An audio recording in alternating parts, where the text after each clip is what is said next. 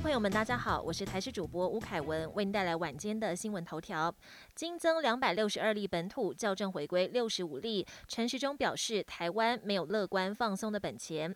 指挥中心今天公布新增两百六十二例本土个案，还有校正回归六十五例，总计三百二十七例本土个案。至于新增死亡个案，则有十三例。对于目前的疫情走向，指挥官陈时中表示，校正回归的案件数已经相当少，考虑之后。后不会再公布校正回归的数目，而目前看来疫情有缓步降下，这是过去十四天大家努力的成果，但还是要继续维持战果。台湾没有乐观放松的本钱。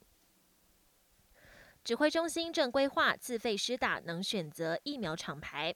这一波本土疫情让民众强打疫苗，但依照目前规定，自费施打是不能选厂牌。大家也开始担心，要是未来国产疫苗开打，国际间不承认，会不会影响到民众出国？特别是商务人士也质疑，欧盟才刚宣布，从七月一号起，只有接种 A Z、莫德纳、辉瑞、交生疫苗的人入境欧盟才能免隔离。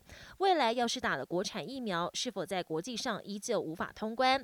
对此，指挥官陈时中首度松口，已经在规划让自费施打的民众能选择疫苗厂牌。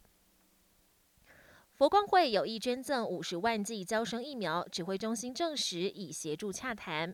国际佛光会有意捐赠五十万剂交生疫苗给国人施打，目前有最新进度了吗？指挥中心今天证实已经在协助洽谈中。对此，国际佛光会也表示希望很快就有结果，政府民间一起努力，预计最快周三就能洽谈细节，包含确切的疫苗出货数量、到货时间、疫苗费用以及协助运。送是哪家航空公司？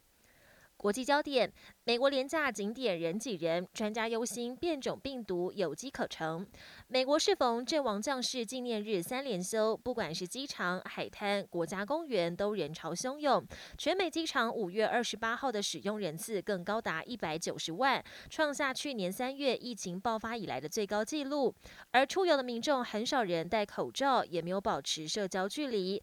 虽然对于已经接种完疫苗的人，户外不再强制戴口罩。但美国尚未达到群体免疫，专家忧心可能会让传染力更强的变种病毒有机可乘。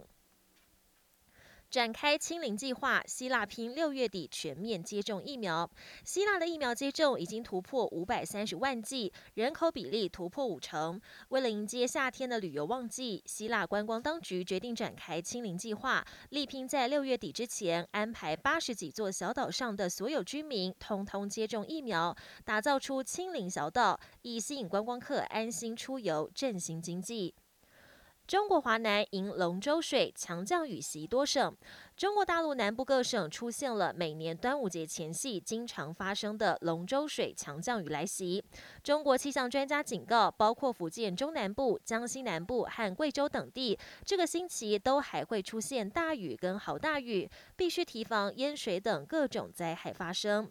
本节新闻由台视新闻制作，感谢您的收听。更多内容请锁定台视各节新闻与台视新闻 YouTube 频道。